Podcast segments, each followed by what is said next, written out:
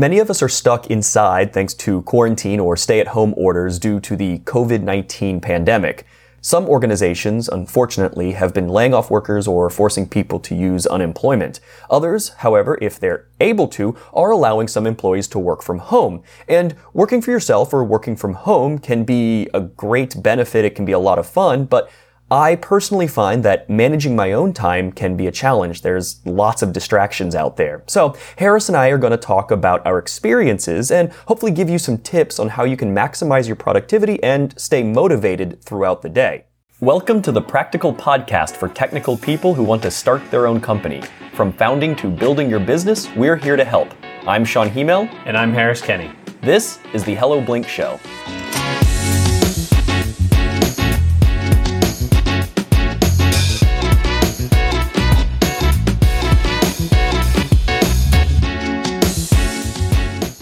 All right. Hello, Harris. How are you doing? Hey there.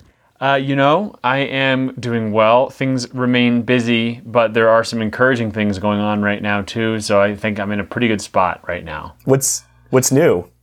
Well, you know, basically, I've got different clients in different stages of this process right now. You know, I think I the way I'm thinking about it is that I've got clients in three buckets: people who are in sort of triage mode dealing with some level of uncertainty and then able to move forward and sort of they're busy and future oriented. I got I had uh, basically two clients who were in triage mode that we've moved into this sort of middle bucket of uncertain, but you and trying to figure out okay, what does the path forward look like? Uh, and I've got some folks who are in the, the third one who are like, look, we're, it's business as usual, actually busier than ever, which is a good problem to have. Um, but yeah, it's helping those those middle two not slide back. You know, in the United States, we've got these two programs, the PPP and the EIDL uh, loan programs through the Small Business Administration. And uh, there's been some lag in terms of getting those funds out. And so that is concerning for some of these clients who are in this uncertain spot, and we're trying to figure out what's forward what comes next. There's uncertainty about when those funds are going to be available and when they're going to be distributed. I'm hoping this is today's when we're recording is Tuesday, April 14th. I'm hoping that by the end of this week, there's going to be some clarity on that. Um, so, you know, that's what's keeping me really busy, but it's overall good. And I've been involved with this uh, Make for COVID group as well, which is making PPE. We've raised almost half a million dollars um, and been have been working with hospitals and getting stuff out the door. And so that's been a lot of fun to see the tech community, the maker community join together to make face shields and sew masks and do things. So it's been pretty busy, honestly. I'm tired.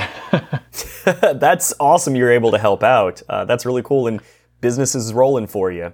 Yeah, for sure. And I know that a lot of people are in a lot of different places. And so, you know, just I'm very grateful. I think I'm in a good spot. And, um, you know, I hope that the, we just keep doing this public health stuff so we, so we can kind of get to the other side of this thing.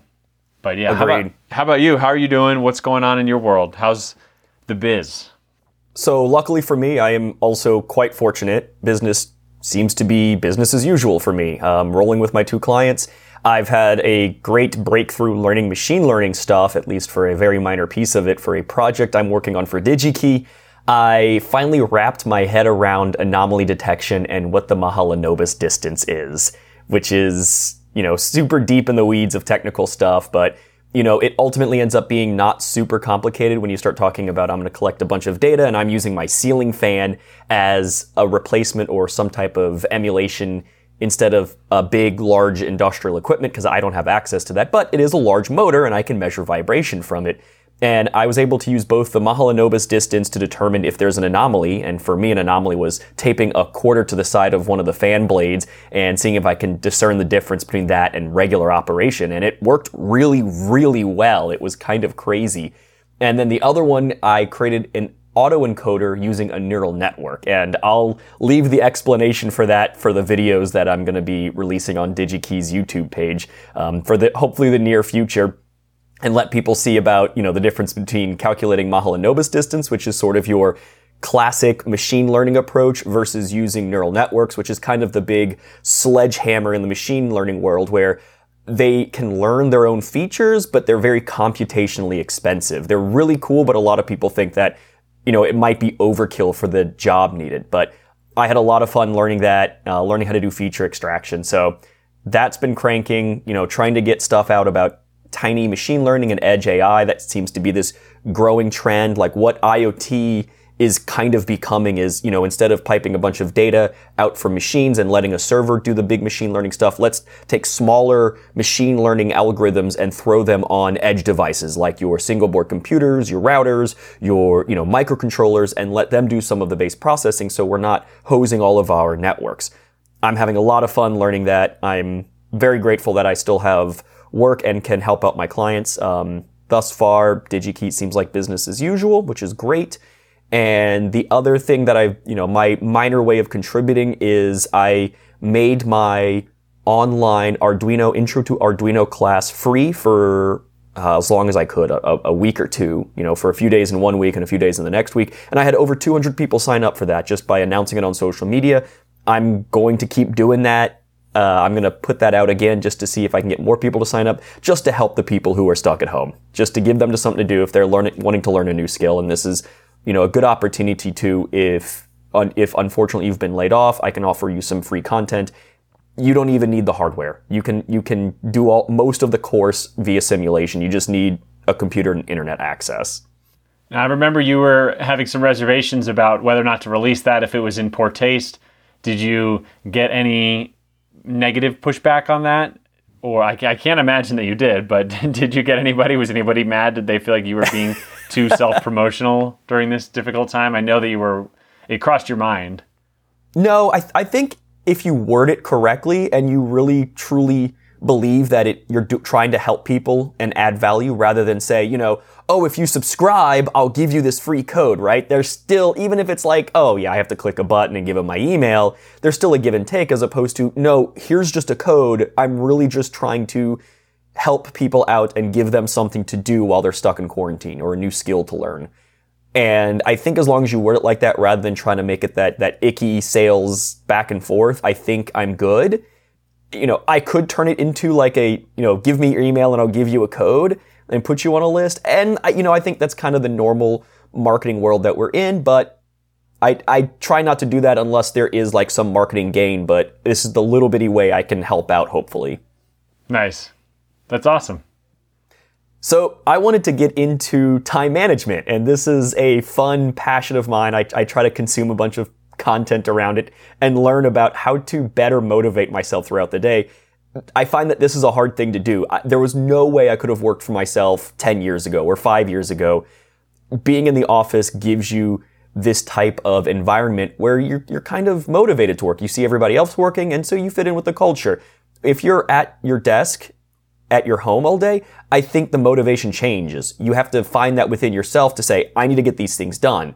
And I think most people can be very productive and can be motivated, but for me, I find that it's uh, distractions that come up or little things like, oh, I'm at my house. Why not do laundry and clean some things while I'm home? And like you find that those start to eat into your ability to get work. And I am not great at not doing those all the time. I really try. So I've been over the past few years, I've been reading a bunch about how do you stay motivated. One of the things that I found is that if you sit down and you actually try to work a full eight hours, it's insanely difficult to do that. Look at your time. Just, just one day, write down every single thing you do, chunked down to like five minute increments. And I guarantee you're going to find that even in an office environment, you're not working eight hours. You might be in the office for eight hours, but you're actually working for probably five, six, I'm gonna guess. There are some people who work a lot. There are some people who work 10 hour days and they probably get a full eight hours in. But I guarantee that, you know, if you can, if your job is mostly meetings and meetings are considered work, then you're working. But for me, meetings were an extraneous thing that got in the way of producing content or doing engineering work. So I never really considered meetings work, even if some of them were necessary. I, I actually dislike meetings quite a bit. Um, specifically for my type of position, right? I don't get content and I don't get engineering work done during meetings. So if you take away all your meetings, you take away the time you spend getting coffee and chatting with your coworkers, you're probably down to like five-ish hours of actual hard work, depending on what your job is. You know, if you're a manager and you sit in meetings all day, then maybe you do sit in eight hours of meetings. That's, you know, totally different story. So you do that, and when you're working for yourself, you don't have these meetings a lot of times. Maybe you do. Maybe you have to get on a Zoom call, maybe you have to take client calls. But for me, I find that I'm in far less meetings now than I ever was during the office. What do you find, Harris? Is that similar for you versus when you were in an office? Yeah, definitely. I mean, I, I really dislike meetings, and I think that there's a lot of wasted time in office environments. And, you know, I, I think that the focus on really what needs to be done and how much time does that really need to take? Uh, I think there's just such a huge difference between that and how uh, many organizations operate, uh, which are very input oriented and very much about how much time you're spending. You know, are you sitting at your desk? Doesn't matter if you're doing things or not. Uh, and there's a lot of posturing and things like that too around sort of looking busy or seeming busy. And, um, you know, I think being together with people has its benefits. Um, I'm a social person. I like to collaborate with people, but I think that it, it isn't. I, I don't think it's always the best. I think especially if it's like a deep flow activity or you know sales work, where I mean, I, I really think most positions benefit from eh, eh, just having autonomy. But I think that's really the thing where when you're home, you clearly have more autonomy, and what you do with that is a separate. And I think that's where the time management conversation comes in. Um, but I think Absolutely. That's, that's the rub for me in general with a lot of office environments. Is just a lot of control. You don't have the autonomy to get work done. It's kind of infantilizing, uh, and I don't, I don't really like it. I, I think when you're just starting your career, you know, for the first few years that you're working, I, I think being in an office environment can be helpful. I think, you know, there is a bit of a fear that you have a boss looking over your shoulder or potentially could walk in on you. And so, like, you should be getting something done, or at least maybe appearing to get something done. But, you know, I think once you, I'm going to use the word mature out of that and find the motivation within yourself to get things done, that's when you get into, okay, I know I can do this on my own. I don't need that infantilizing perspective that you're talking about where like, oh, I have to do this because, you know, the, the boss is going to walk in on me. It's like, no, I'm doing this because I want to add value. I believe in the mission of the company and or I want to get paid. So I need to add value of some sort. So I need to get my work done. And once you move that to, say, working for yourself or working for a small company where you just have more autonomy. People are just like, we need to build this thing. Go. Right? You have a week. Go. Go do it. I, there's no meetings. Just make it done. And in a week, maybe we'll have a meeting and you can talk about it. And it's a little more just, you're on your own. You need to find value. And honestly, the hardest thing I have with that at that point is then dealing with distractions once I've found the motivation that I need to add value, I need to make these videos, it's on me, dealing with distractions becomes the next hurdle. I was born a little bit too early for that ADD, ADHD. Um, I'm going to call it the craze when like it, it seemed like half the children born in the United States were diagnosed with ADD, ADHD. And I'm not trying to downplay this as any sort of disease because ADHD is a real thing that people struggle with. I might still have some mild form. Um, I find I can be easily distracted, especially when I'm tired. Um, Facebook is a giant sinkhole for me, and I know this, and I need to be very, very careful about it. Um, so I, I don't personally take any medication. If you feel that it might be for you, talk to a doctor. I will, I will definitely put that out there. Um, if you think it might be a problem, like if you think you might have adult ADHD, talk to a doctor see what can be done. Um, I don't want to downplay it at all, but I do think that I personally can be distracted, and I think lots of people. Uh, I find especially engineers can e- easily get distracted. You know, memes memes are rampant, and I love to look at them. Um, to work within that framework, so knowing yourself is super important, and part of this is understanding your own body's motivation and how you work. Um, for me, I'm more of a morning person. That does not mean I get up at five in the morning. Heck, no. That means I actually get my best work done two to three hours after I wake up. Knowing that, so instead of taking a slow morning to get ready and then suddenly I'm tired in the afternoon and can't get work done, I know that I need to focus on work early in the morning. you know, you know, early in the morning for me might be 9, 10 a.m., but that's, you know, I have a window when I wake up that that's the best. And as a result of that, I know I can try to get a nap in in the afternoon, like, oh, eat lunch, go take a nap, because I am useless at like 2 to 3 p.m. Like, I am so distractible. I'm tired. I can't get, I can't focus. I can't get work done. So, okay, take a break. I'm going to go take a nap. And then I wake up and I have that same awoke, same, I just woke up refreshed feeling. And I now have another two to three hour window where I can get real focused hard work done. So I think that's different for everybody. Um, and for me, I, I'm not a night owl. I can sometimes work into the evening. I'm not a college student anymore, so I can't like pull these 2, 3 a.m. all almost all nighter things. I just I can't. I know some people love to work in the evening, but know it for yourself. What about for you, Harris? Do you what is your like natural rhythm flow for focus times? You know, it varies, and it was interesting looking through. You know, as we were talking about this episode of preparing, you are much more structured than I am in terms of how you approach these things. I have to know. Yeah, I, I, my, I don't really have any two days that are that similar. Um, it really just kind of depends. I mean, I in the beginning was very focused on time management and clocking where my time was going and things like that. Um, I've been a, I've been a lot less focused on that, and so you know, based on my rhythm of my day, it just depends. Some days I'll be working really late. Um, I'll be kind of working on things. I try to go to bed, uh, start getting ready for bed around nine o'clock. Um, but there are some days when I'm at my computer like 10:30 at night getting things done. There's other days when I wake up at 4:30 a.m. and I just get on my computer and just start going. Um, so I don't really have too much similarity between days. The last few months for the business have been very different for me because I've been experimenting with different ways of you know, this podcast is a new project and stood up that uh, Osh Data project looking at uh, the you know market for open hardware, and that's kind of like a research service. Plus, I've got client work. Plus, I've got some projects around the house and, and exercise. So I've been changing a lot what I'm doing and where I'm spending my time. And so what my days look like have been changing a lot too. And I haven't been too structured in how I'm approaching it, to be honest. So I think we're probably on the opposite ends of the spectrum on this because I, I think that in general I do well in the mornings. The most important thing for me is making sure I'm eating and getting and drinking water.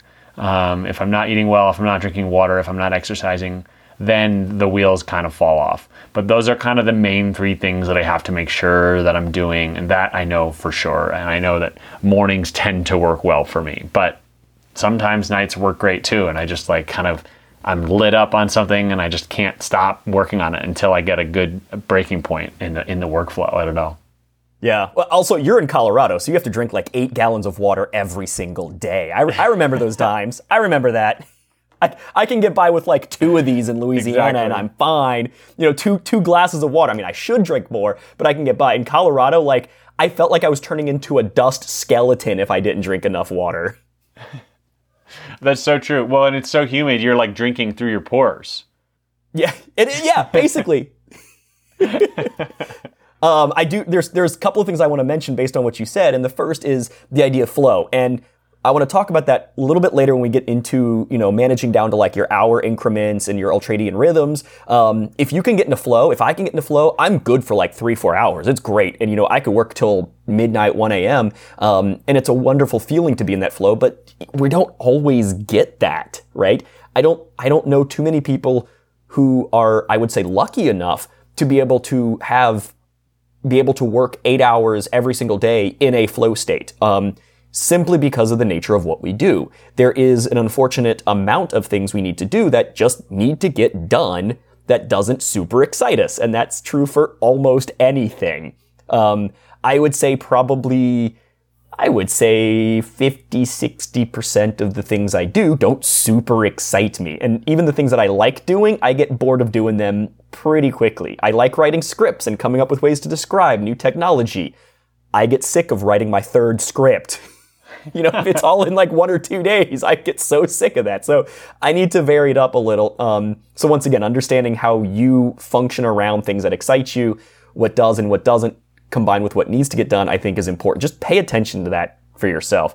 Um, let's get in. Let's talk about exercise, nutrition, caffeine, alcohol, and smoking, and all these other fun things that you always hear about people like, oh, don't drink alcohol, don't drink caffeine before bed. But you know what? I freaking love tea and coffee. And so I think we need to talk about how do we manage those things, right? Um, for me, I know that I am, over the years, I feel like I've become more and more sensitive to caffeine. Alcohol, I'm about the same, right? I, I get to uh, I get to inebriated state somewhat quickly. You know, I'm, I'm, I'm a bit of a lightweight, and I know that, right? If I go to a place, I know I can have like one drink and, you know, don't drink and drive, but I know that I have my wits about me after one drink, and two, I know that I'm calling an Uber, right? That's like I, I know that I've you know been around the block enough times know that like this is my limits. I don't generally want to go beyond that and be responsible. Um, but when it comes to caffeine, I used to have a cup of coffee every morning and a Coke in the afternoon and maybe some tea. You know, this is like college college days, and like I was generally fine. Or maybe I wasn't fine and I could just function off of six hours of sleep. I don't know. Um, for me personally, I need like seven to eight. Otherwise, I'm useless for the entire rest of the day. It sucks. I know people who can function on like four or five. I cannot do that. And I find that I'm very sensitive to caffeine. So, like, coffee will mess up my sleep schedule. I love the taste of coffee. I have to be very careful about how much I drink. I can drink a little more tea, which is fine, but if I have tea, tea too late in the afternoon, it messes up my sleep schedule. And if I'm suffering the next day, then I've paid the price. So whenever I have coffee because I need it, um, I call it kicking on the afterburners, right? I'm, I'm, I need coffee because I'm going to pound through this you know, maybe I need to be up and at it for a video, or I need to pound through this script because I'm filming in an hour. You know, I'm like, okay, hit the emergency button. Let's slam some coffee, get it done. I'm paying the price tomorrow though. But I know that, right? It's, it's a lever I can pull to get things done. Um, what have you find for you? Can you like shove coffee all day? Because I'm jealous of the people who can do that because I love coffee. So yeah, so we're opposites in this one too. Because I don't, uh, I don't drink coffee. I don't drink caffeine at all, uh, or alcohol. Oh I mean, man. Yeah, I don't have a. I mean, I, I, if I'm out at a conference uh, at a happy hour, I'll have a drink or whatever. Or if, if, if it's you know having a couple drinks, that's fine. If it's like going out to karaoke or something like that, you know, it, those I love to go to the like Asian karaoke places where you can rent out a room and things like that. Yep. So like you know, I mean, every once in a while, but that you know that we're talking about like maybe a couple times a year. So I'm pretty straight edge, not for any particular reason besides like I don't know, I just don't. Um, for whatever reason, uh, do that, do those things. So I just never got into it. I never got like a habit around it. I never got a habit around sort of that like morning ritual. Um, So, you know, yeah. So I, I just kind of, I mean, I think probably the biggest thing, most important thing for me is exercise and, nutri- and, um, and nutrition. Though if I have to stay on the, on really stay engaged with those, because if I get like, if I snack too much, if, you know, if I'm not having just like basic meat, vegetables, and like good carbohydrates, um, if I get off of that, it's really easy for me to lose my focus. I've noticed that as I've gotten older, I need more sleep. Um, that's definitely a thing. I used to require less sleep, and I need a little bit more sleep lately, and I don't know exactly why, but I do feel it that a little bit more. Whereas I used to like burn the candles from both ends, be a night owl and uh, what is it, a morning bird, early bird? Yeah, Early bird. early bird. Yeah, I would just do both, you know, and get like five hours of sleep and be fine. That those days Yep. are over. I can't do that either. I used to be like, okay, I can aim for six and still be awake enough for classes. We're good. yeah. So that that that's kind of my thing, but yeah. So uh, part of me has wondered, like, oh, you know, should I try? And I'll have like green tea or whatever. I mean, I'll have caffeine. It's not like I I don't do it. Um, it's just not part of my my my my, my ritual, I guess. So, can you give us any? What have you found for nutrition? Because I have found that like I love pasta, but if I eat like a bunch of pasta, it gives me energy the next day, but it's this like weird kind of energy. Like I can see the whole the whether it's myth and true or not. Like people carb load before doing like a marathon the next day. Like you don't eat a bunch of carbs and you you know eat a huge thing of pasta the night before and you go run a marathon the next day. And like I think there is some truth to that, but it's like it's this weird, like sort of tired, fuzzy energy. I'm like, I'm jittery more than anything. So like, I I try to stick to like complex carbs. Um, you know, I'm not I'm not gluten free or anything.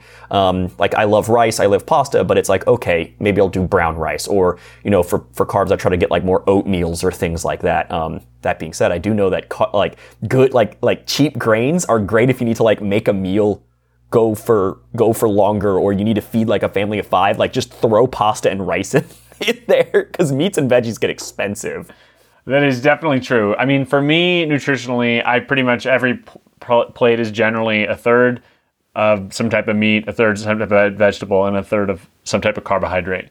Um, and that's most that's most meals. I mean, breakfast I'll have like um, kind of like granola with fruit. Um, and that, that's pretty much, you know, what I found is that I wasn't eating a lot. And, and then for exercise, I like to try to lift heavy weights and, uh, you know, do compound movements. And I found that I wasn't eating enough. You know, I went to uh, talk to a nutritionist and I basically wasn't eating enough food by, um, you know, by, by quite a large margin. So then that basically, I just needed to eat more. I have a very fast metabolism, um, and I don't know, whatever else. I don't really understand how the human body works, but apparently mine needs more food. so, so my main thing is making sure I'm eating enough. And uh, yeah, so then, that, that's pretty much how I handle it. And I, it's easy for me to get to get work and, and forget, and all of a sudden I'm having lunch at three o'clock or realize yeah. like I haven't gotten out of my chair for like six hours and I need to go to the bathroom and I, my water bottle's empty and that's the thing that I have to fight is the like sort of getting in like a trance where I'm not like taking care of those things. I'm not moving around and I'm not that's that's like the biggest challenge I think when it comes to like the inputs for me. Yeah, no, that makes that makes total sense. I have to regulate my eating as well. Um, I, I, notice that like I get fuzzy or grumpy or angry. Like I get seriously hangry if I don't eat. So like I try to be very regimented. Um, you know, if I'm with other people, I, I like to cook, make cocktails, you know, like like put on a show. If it's just me, I've got like my system of like, okay, wake up, walk the dog, eggs and veggies in the morning, you know, midday is like a smoothie and an apple and some peanut butter, and then you know maybe there's a snack, and hopefully it's like oatmeal, but sometimes I reach for like like a piece of chocolate because I I love chocolate. And then for dinner, I have like like you know two meals that I cook a week, and each of those last for three days, and they're like like pretty basic kind of stuff. Because food to me at that point, if I'm just by myself, food is sustenance. That's all it is. Like I don't I don't I like to cook sometimes. I'm not a great chef by any stretch of the imagination, and I like cooking for people. But if it's just me, I'm like, give me the easiest thing possible. That's the healthiest. Put that in and go. But I'd have to make sure I'm hitting, you know, those time points to equalize my energy throughout the day to stay motivated and focused. Yeah, absolutely. To me, those that time management and the idea of like your nutritional intake, those me, things to me are very much interconnected. You know, you can use like Pomodoro and whatever timesheets and whatever other kind of system you want. If you're not giving your body the nutrients that it needs, the energy that it needs, like I, I don't really care about the system, right? Yeah. I, I you know, um, but but once you do those nutrients, I think you know, for me, I, I want to think about is there a system that I could be adopting that might help me um, be more structured? Because I don't think I have it all figured out. I tried being structured, now I'm trying unstructured, and maybe I'll land somewhere in the middle. I don't know. I, I, think it's I think it's a game to figure out what works for you personally. Yeah. Um, and for anybody listening, I think that uh, play with several different systems, learn a bunch, read a bunch, play with several different systems. I've played with a few. Most of them don't work. Most of them are like, I'm glad it worked for that author, but like this is rough. I can't I can't do this. Um, like I remember trying like Kanban first, and it was just like meh. Or like the whole idea of like set a timer to work for exactly an hour, and I'm like yo, if, if I get into a flow state in an hour, I don't want that telling me I need to go take a break. I'm in a flow state. Just, you know, I'll go to, go to the bathroom if I have to, but I'm in a flow state. Don't interrupt me. totally. Let me live. yeah. Um, so, but I think you're absolutely right of like, you know, make sure your basic needs are met. I, I don't think enough of those like, like, you know, ultradian rhythm, Pomodoro. Pomodoro is that? Am I yeah. saying that right? Yeah, okay. I think it, I, I think it means tomato because it's like uh, those little tomato timers. Yeah, that's right. Yeah, you set the timer. Basic kind of stuff. Like like you force yourself to work and then you get to reward yourself with a break and those are great, but like make sure your needs are met, right? Totally. I, I find that I find that food, vitamins, caffeine, exercise, all of those play a much bigger factor in your ability to focus. Um, you know, Yeah. and, and don't eat garbage. I, I feel like garb. I love potato chips. I feel like garbage when I eat a bag of potato chips. So just know know what you're doing. Um, just pay attention to your body and how it reacts, and just make notes of trends over time, and you'll eventually, hopefully, come to some something of some kind of understanding. But it's you know the model I have of myself and how my body operates is constantly changing. I'm constantly learning new things and trying different stuff. So what I say in this episode might not apply in a year. Who knows? Um, and the other one we didn't touch on is this idea of vitamins. You know, I, I think the idea of like you need to supplement vitamins every day is kind of a BS marketing thing. Um, most people should get enough. If you eat right, you should get enough of your basic vitamins throughout the day. Uh, the big one that I see a lot of people are deficient in is vitamin D. There's lots of studies to show that we spend way too much time indoors and we don't get enough vitamin D. Um, what is it? The like SAD or uh, whatever Yeah, the disease where you don't get enough seasonally seasonally affective disorder Thank you. That's the one. or Um, seasonal or whatever. like we don't get enough sunlight. There's you know there's you know people in the uh, Pacific Northwest don't get enough sunlight. All sorts of things so that like we're supposed to be outside as hunters and gatherers, and we get a lot of vitamins through these types of activities, and we just don't do that. You know, I sit at my computer most of the time, so if you're able to get outside, wear sunscreen, get some vitamin D, that's great. Um, but if, if you're worried about vitamin D deficiency, talk to your doctor. There's like blood tests they can do. You know, uh, the first time I did it, they were like, oh yeah, you're deficient and you need to take like 20,000 UIs or IUs or whatever it is a day. and it was like way too much. I got like super jittery. Um, now I, now I have a dog. My dog forces me to go outside. So I think I'm good, at least for the most part, with vitamin D. The weird one that I have found for myself is that zinc I've got a weird story behind zinc. And whenever I got a cold, I bought into the whole marketing hype of the whole zinc things. And you know, there's some studies to show that like supplementing zinc at the onset of a cold can reduce its duration. So I'm like, okay. And I noticed that I would take these zinc tablets, the little, you know, over, overpriced zinc tablets, um, and the cold, you know, the cold would, the cold would, you know, I'd suffer through a cold, hopefully stay home or whatever is needed. And by the end of it, I would come out and I'd have this like massive amounts of energy and focus. Like I could focus like nobody's business. And I was like, what the heck is going on here? And so I tried it for a couple of days. I'm like, you know what? I'm not sick. I'm going to take these Zicam tablets. And same thing happened. I could focus. It's weird. And so I started looking into it. And apparently, if somebody is zinc deficient and they, and, and it can affect somebody who has ADD or ADHD. There's a couple of articles and academic papers out there to show that supplementing zinc can help people who have focus problems. Um, so that's part of the reason I think that like I might be. I don't know. Um, so I've been playing with supplementing zinc, and there's a simple test you can do where you like buy the like the liquid stuff and you like hold it in your mouth for a bit, and if it tastes super super bitter, you are you have enough zinc. You're good. If it just tastes like water, then you're zinc deficient and you should probably consider supplementing zinc. Um, I'm going to recommend you talk to your doctor. Can't say I did, but it's probably a good idea. Um, but that's one of those things. Like I just paid attention to how my body reacted when I was, you know, taking some kind of supplement. Um, the multivitamins never seem to do anything for me. You know, your miles may vary. That's what I have to say about that. Yeah, I think that's really interesting. I mean, I haven't gotten really deep into the like supplementing world. I mean, my focus first was on nutrition and like you said earlier, you know, having whole foods, eating vegetables, making sure that I'm, you know, eating lots of different colors of vegetables and lots of different types of things.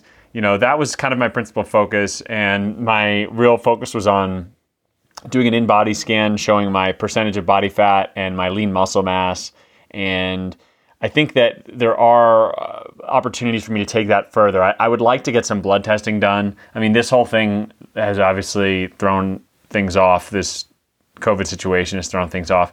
But um, I've definitely thought about that, and I've thought about you know what would getting some work done, blood work done, just to see kind of what my levels are at and make sure that I'm sort of getting everything I need to get. So it's on my it's on my list to do that. I think when things settle down here, I was kind of planning on doing it anyway.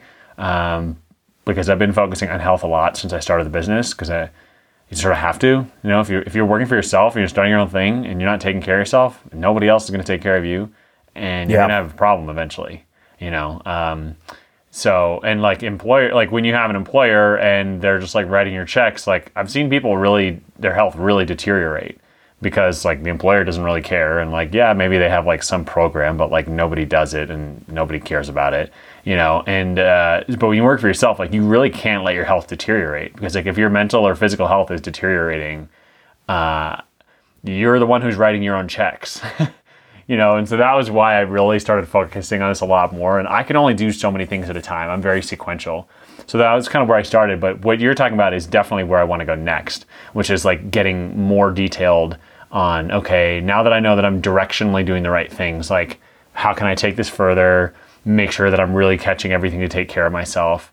Um, so yeah, I'm definitely with you. I, I, think that what you're saying makes a ton of sense. I personally believe that a full, a full blood test should be done for everybody as part of your just basic checkup. I, I want to see what my hormone levels are at. I want to see if I have any deficiencies. And I think a lot of things this come this shows up later as people go down like, oh, I'm starting to have this problems, I can't focus, or I'm tired throughout the day. And then you go through like three or four doctors just to, for them to give you a simple blood test to check your hormone levels. And you're like, oh, your pituitary gland isn't producing enough of whatever hormone. And you're like, why did I have to see four doctors? Why can't one doctor just prick my arm, just do a full suite of blood tests on me and tell me, like, am I deficient and do I have problems? is it things I need to worry about or start supplementing or whatever it is? This should be like normal health checkup. Just give them your blood because you can determine so much just from your blood.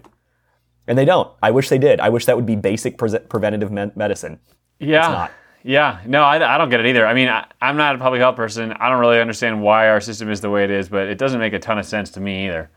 Yeah, uh, because you know, you know, my cynical view is they wouldn't make money off of telling you to supplement zinc. I'm, yeah. I'm, sure they could find a way, but preventative, like the way our healthcare system is, I'm not going to get into too much, but our healthcare system is set up as a reactionary thing of you get sick, you go to the doctor. Rarely is there a need to go to the doctor before you get sick. You know, nowadays we get like, you know, you get your free checkup per year, but they kind of like, like poke into your mouth and like check your heartbeat, and you're like, you're good. Like, no, no, no, give me a blood test. I need to know if I'm deficient. Am I doing things right with my diet and things, yeah. right? And I think you, know, have to I think you have to ask specifically for expanded screening. Like I know for men anyway, like if you want your testosterone levels checked, you have to ask for it to be included. Like and I think there's probably other things that I'm not aware of that you have to ask about too. You have to definitely be your own advocate. Uh, it's wor- it's worse than that. It's actually worse than that because not only do you have to ask, because I've done this, you not only have to ask, you have to say that I'm having a problem with energy. You have to like say like I have a physical problem and I need you to check this. Oh wow! Even if it's a lie, they won't just test your testosterone. They need to have a problem or you stating a problem. It's wow. bad. Yeah, so it's literally like you're saying, literally reactionary. Yeah, yeah I've been all reactionary. I haven't had a lot of interactions with the healthcare system um, in my life the exception of a handful of things here or there. But uh, from the outside, it doesn't seem to make a lot of sense. And I think that this situation is really putting things in sharp relief here, really clear that we got some serious issues. We got work to do. Yeah. On, across the board. Yeah, yeah. absolutely. I don't, I don't want to turn this into a political rant. So let's yeah. come back to let's come back to you know, you know, go to your doctor and talk about these things. I think that's important. I think you're onto something with talking to a nutritionist. I'm assuming they're cheaper than most doctors. Yeah, presumably, and like if you go to a gym, like I went to a gym uh, in Denver uh, called Project Rise Fitness, and they've got nutritionists, they've got um, exercise coaches, they've got everything kind of all under one roof, and yeah. Um, and yeah, they they they also like bill differently, and they just kind of approach it differently than um, than a doctor would, and uh, I saw a lot of gains from that. I mean, like for example, something that I didn't realize prior is that like almonds and peanuts are very fatty. Like a, yeah. a full serving size of almonds is like five almonds or something. You know what I mean? Like you can have like an insane amount of, and it's good to have uh, fats, whatever. I don't know if it's saturated or unsaturated. Whatever the type of fats almond have is is good for you. And avocados is the same thing. They're good fats, but uh, but you can like way overdo it by like having like trail yeah. mix and be you know and trail mix is like oh healthy because it has trail in it and you have it when you're hiking, but you know, you can like way, way overdo it. So there were just some basic stuff that I thought I was doing okay, that I was doing wrong. Uh, not wrong, but it wasn't as healthy. So yeah, nutritionist conversation was super helpful, and the exercise conversation was super helpful. It definitely pointed me in the right track. Um, and so yeah, as long as they know what they're talking about, you know what I mean. I mean, there's lots of snake oil salespeople out there, and there's lots of BS. So you want to be careful. Uh, I won't get into like goop and whatever. You know, there's lots of like weird stuff online, but you know, I mean, if you can find a credible person, I, because the reality is, look, like we're talking about time management here, but if you don't take care of yourself and you get sick and you can't, you know, you can't run your business for a couple days, a couple weeks, like that's going to affect your time management. That's going to affect your business. yeah. You know, being in a good like mental and physical state is very tied in with these like productivity and efficiency gains and like all these like productivity hackers like un- if, unless you're thinking about that like you're wasting your time trying to like optimize down to the minute if if you're not taking care of yourself. But anyway, I'm obviously very opinionated about that. no, it's that's all good. I I've been tempted to go talk to a nutritionist for a while, and I need to make it happen as well because um, I think they might give me some different insights into a doctor who just tries to look for problems. You know, you know, it's it's a hammer, right? The doctor is a hammer, and you know, their job is to look for nails and hammer them down. And you know, talking to a nutritionist, I think might give you some different perspective on like, okay, what can I do for not only preventative medicine, but also, you know, what, how can I change my diet to be more productive? You know, totally. from day to day. Totally. It's so important. And they can um, give you um, more time, probably. I mean, doctors' time is very scarce in normal circumstances, let alone right now. A nutritionist is probably more likely to give you like an hour. Yeah. To sit down and like audit what you're eating and talk about what's on your shelf. And it's like pretty difficult to get that amount of time with a primary care doctor, at least in the United States. Yeah, and you don't have to wait two months to wait to see them Right. Right. for Exactly. a basic checkup. Yeah, and they're just cranking through a whole day of appointments. Yeah, I had that in Colorado. I had a uh, primary care physician that I really liked, but it was like a month long wait to go see him. Yeah. Um, so, so I want to take this moment to talk about, you know, just to drive home that point about getting rest. We talked about eating, drive home the point about getting rest. I, you know, I, I sleep seven to eight hours. I try to. If I don't, I'm useless. Know how your body works. If you're, you know, good for four hours, I'm very jealous of you, but do it, right? if you can stay up and get four hours of sleep and be fully productive, please, you know, go for it. Whatever works for you so that you feel rested and alert and ready. The other thing is the idea of rest, not in the sense of sleeping, but rest of like, hey, take a day off, you know? Um, whether you're religious or not, the idea of a Sabbath um, from Judaism and Christianity is actually a really good one, not just from a religious perspective of, you know, take a day for worship, but also take a day to rest. Don't work because you're going to find you'll go back to work much more invigorated if you take that day. I personally try to take a day off for rest doesn't always happen. I, I actually get very agitated. Um, su- Sundays are usually my day off because I usually start my weeks on Monday, mostly out of habit. And if I feel like I need to work on Sunday, I get very agitated and my work declines the following week. Um, I one of my favorite podcasts that I like to listen to, I, I listen to you know a lot of episodes driving from Colorado to Louisiana, was making it. And this is uh, Jimmy DiResta and I think two of his friends, and they physically make objects. They have machine shops and they physically make these things. I think one of the guys is a programmer, and they've I think they've all quit their jobs and are now doing like content and and paid for work to make objects and they get sponsorships and whatnot and you know making it is both making physical objects and making it out there as you know as your self business um, really good podcast highly recommend it and one of the things they brought up in an episode was this idea of working for yourself is a marathon, not a sprint. You know, if you sprint too much and you try to like, I can get 80 hours of work done in a week, I'm like, yeah, you're gonna suffer after that, right? You gotta recover from that. So the idea is looking at it as a marathon, you know, you know, don't take a lazy pace, but get work done, you know, every day that you're able to and make sure you get appropriate rest times. And I think what they talked about is like, you know, when you just start, you don't train for marathon. You don't go out there and just run 26.2 miles. You get up and you like, you know, run a mile and then recover and then run two miles and recover. And you eventually get better and better and better at doing this. It's just like any compound lifts you might be doing. You eventually get stronger and stronger because you can do more and you realize how your body works. So make sure you're taking time for you to, for yourself to rest. Take time off, um, and, and, you know, be with family, do what you need to do and make sure you're, you're taking concerted rest time. Absolutely. Yeah, I mean, I think some of these practices have been around for a very long time, right? The idea of Sabbath. And I think it's worth thinking about why that is the case. And it is possible that people have been doing this for thousands of years because there's something beneficial to it. Uh, you know, now, just because something's been done for a while doesn't mean it's necessarily good, obviously. But just because it's been done for a while doesn't mean it's necessarily bad either. It's worth a look. Yeah, it's worth a look. And if it's been working for, you know, people for whatever, however many thousands of years, maybe there's something worth looking under the hood, seeing how that might work for you and, and translating that and not just sort of dismissing it maybe because it's old or it's a tradition or whatever. Yeah. So the last piece I want to talk about here is this very granular hour to hour uh, type of work.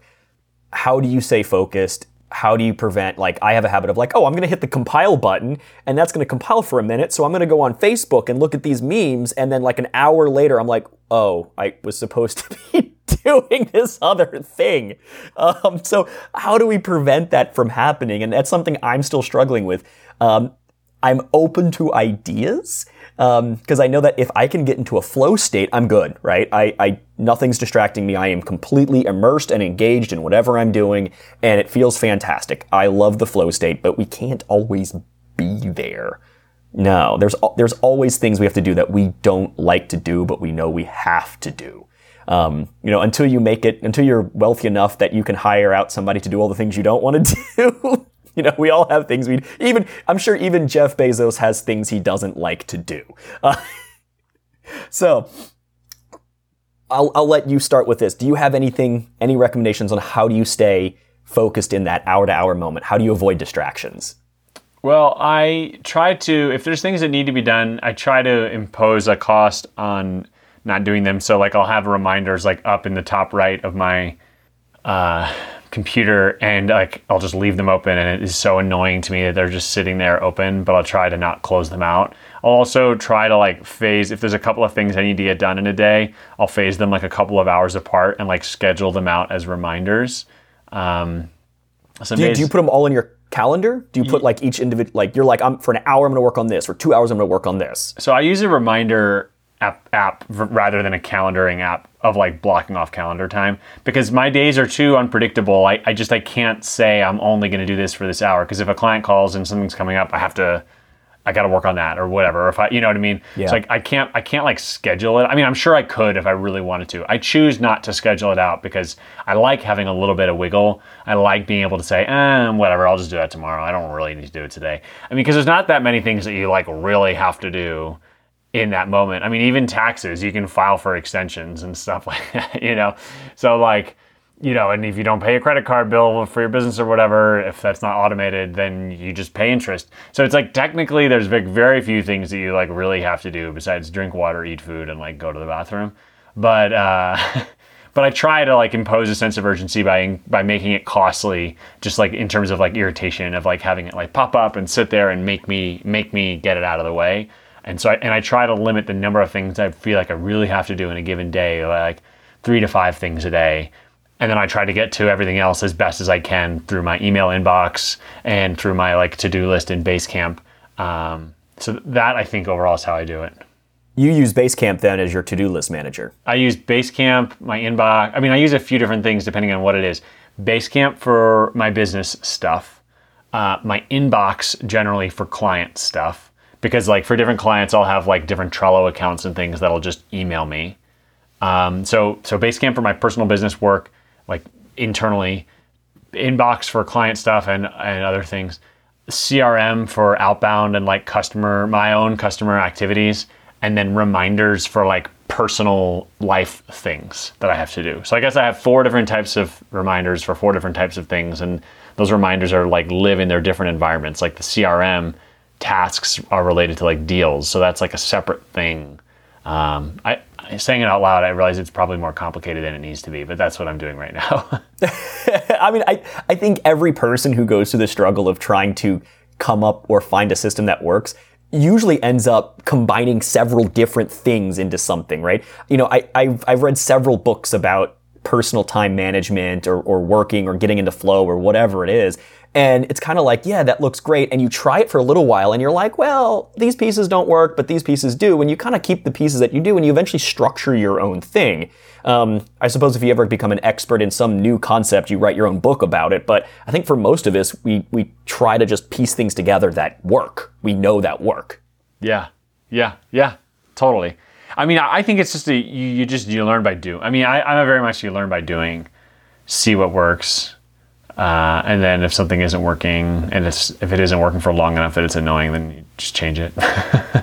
Yeah, I, I've tried several different techniques. Um, I I'm still not convinced on any one email thing. I've not found an email thing that works for me. So my email inbox is a to-do list, and I I try to keep up with it. I've tried email inbox zero. It, it's it's no good for me.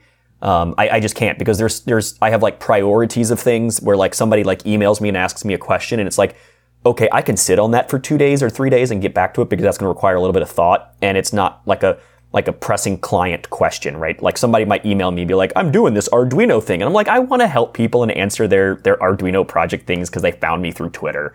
I want to help those people but sometimes it like I- I have other priorities that need to get done first so those might sit for a week or two most unfortunately, or or like a friend emails me like, "Hey, how's it going?" Like that's a to do item, but you know maybe I save that for a rainy day kind of thing. Um, I should look at using folders. I've tried tagging stuff in emails before, doesn't help me. Um, but I, I try to check my email probably once an hour, and I know I should do it like twice a day, but like once an hour, I'll check my email. And if there's something super pressing from a client, I, I will have to stop and like that like you know that's like your your timer interrupt or or an external interrupt in a in a microcontroller right like I have to stop what I'm doing and like answer this super important question from an, from a client. Um, outside of that, um, I've tried that like schedule every hour of my day. I know a few people that works really well for. Does absolutely does not work for me because my mind doesn't quite work as well, like quite work the way I plan for every day. It just doesn't. Um, I've tried manual and electronic to-do lists, and I find that those get very messy very quickly. Um, for me, if you can manage one and you're you're good about it, I just find that like a to-do list continues to grow. Um, regardless, even if you're like, okay, I'm going to try to like do these three, I then have this forever growing list. And then every day it becomes a, I need to completely reorganize my list. Um, and that became, and then I would start having like separate lists. I would have like my electronic one, and then I would have like sticky notes for the really important ones, and then those would get lost. Um, so like basic to dos didn't work. So now it's for me now it's a you know I'll I'll use a, a a sticky note if it's an absolute emergency. Like oh I need to do this today and I'll put it on my computer and I'm like, I need my computer screen to be clear. So I clear off sticky notes um, as fast as I can. Um, those are absolute emergency cases.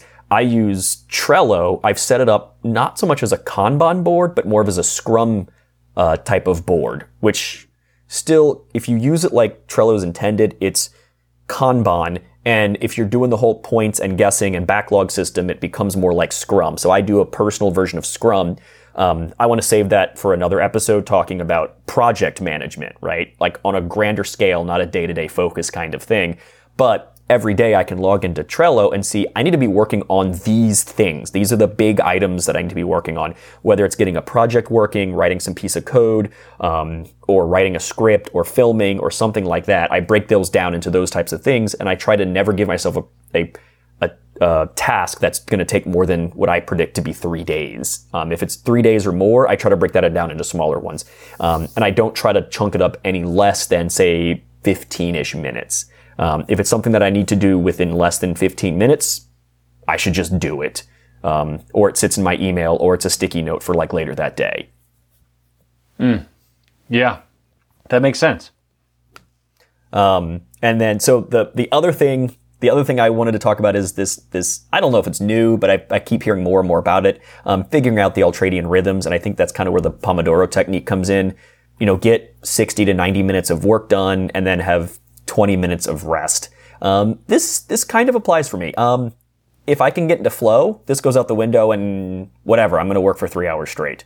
Um, if it's something that I don't like, I'm super immersed in, okay, I'm going to work for 90 minutes and then I deserve a break. And I'll, Sometimes I'll set a timer, but usually I just look at the clock and go, okay, I'll give it about an hour or 90 minutes and then I'll go take a break. Um, the biggest thing here I found is that break, a break should not be playing video games or watching a TV show. That is not a break. I find that even though it might be enjoyable, uh, your mind does, you're not pulling away from a screen and your mind is not able to do that full reset. Um, do literally anything else other than uh, like like checking social media, watching a show, or playing video games. Like do something to get away from your from your computer screen.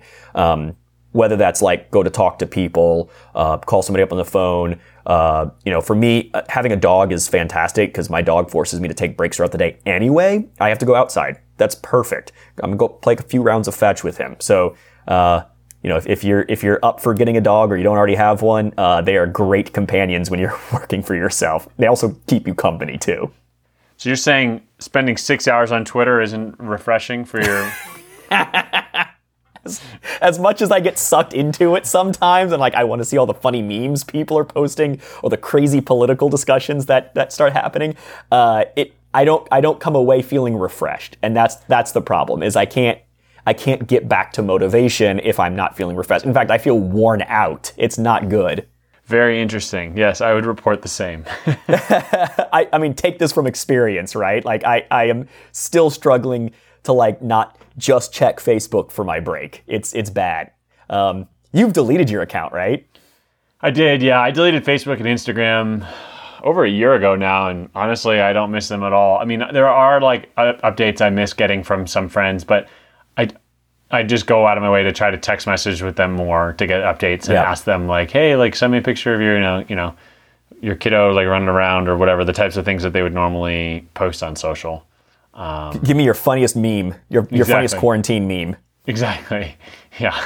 yeah. Tell, tell me how tell me how it's going for Animal Crossing for you right now. yeah. Yeah, exactly.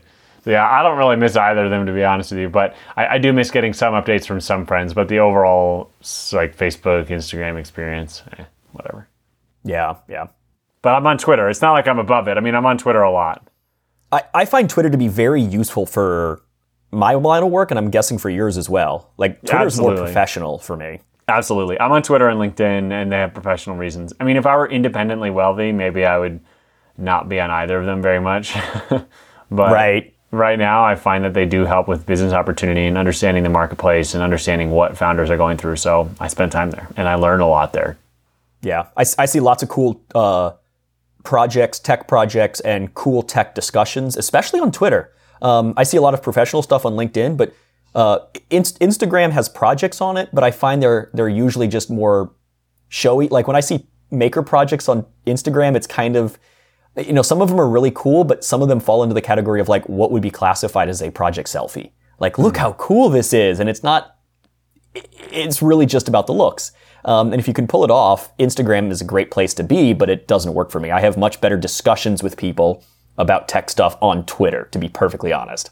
Yeah, yeah, yeah. I, I yeah, I've had the same experience. Yeah.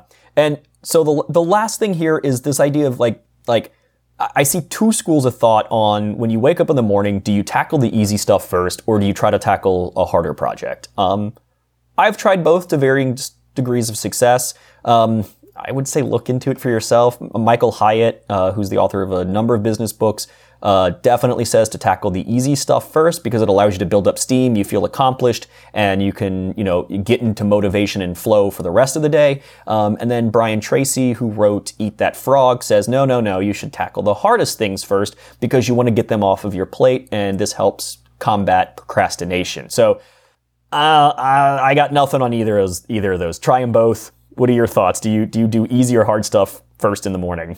I would say it depends on how important the thing is. It, you know, if it's something I really have to get done, I will try to do it first. If it's something Yeah. that I would like to get done, but it's okay if I push it by a day, then I tend to start with easier things first just to maintain inbox zero. Yeah. You know, where Are- I can respond to quick emails and stuff. you do inbox zero. Are you able to Yeah. successfully do it? Yeah. yeah. I maintain inbox zero across, I have literally seven email inboxes. Wow. I I bow to your email prowess. I am not that good with email. Well, it's it's yeah, I don't know if it's a good thing or not, but it's a fixation of mine.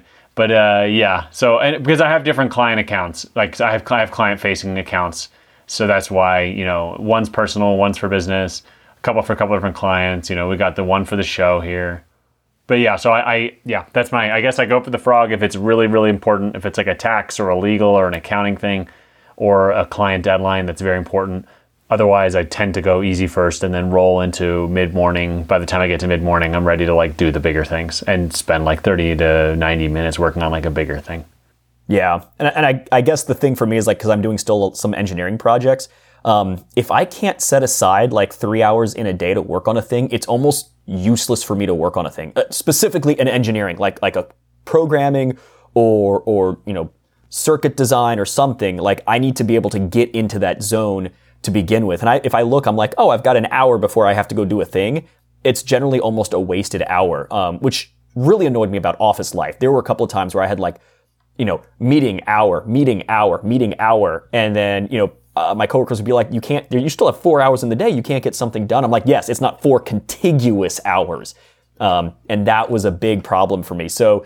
Uh, I find that where I look for contiguous blocks of time, and those are the times I tackle the larger projects where I, you know, okay, I need to get into the mind space of coding because it takes me a little bit. It might take me an hour to start getting into or even potentially approaching flow for like a programming project. Um, and sometimes I don't get there. Sometimes it's like I get I get stuck on a technical problem and I I get sick of reading Stack Overflow and I need to stop for the day. Um, and then I wake up with with you know, oh, I have an idea. I need to go check that. So, but I need that contiguous time. I need to dive super deep into something, and that just takes time. So, I think for me, I'm learning that I need to tackle the harder stuff first, because that potentially opens up the p- possibility of getting into flow for uh, technical stuff, technical work.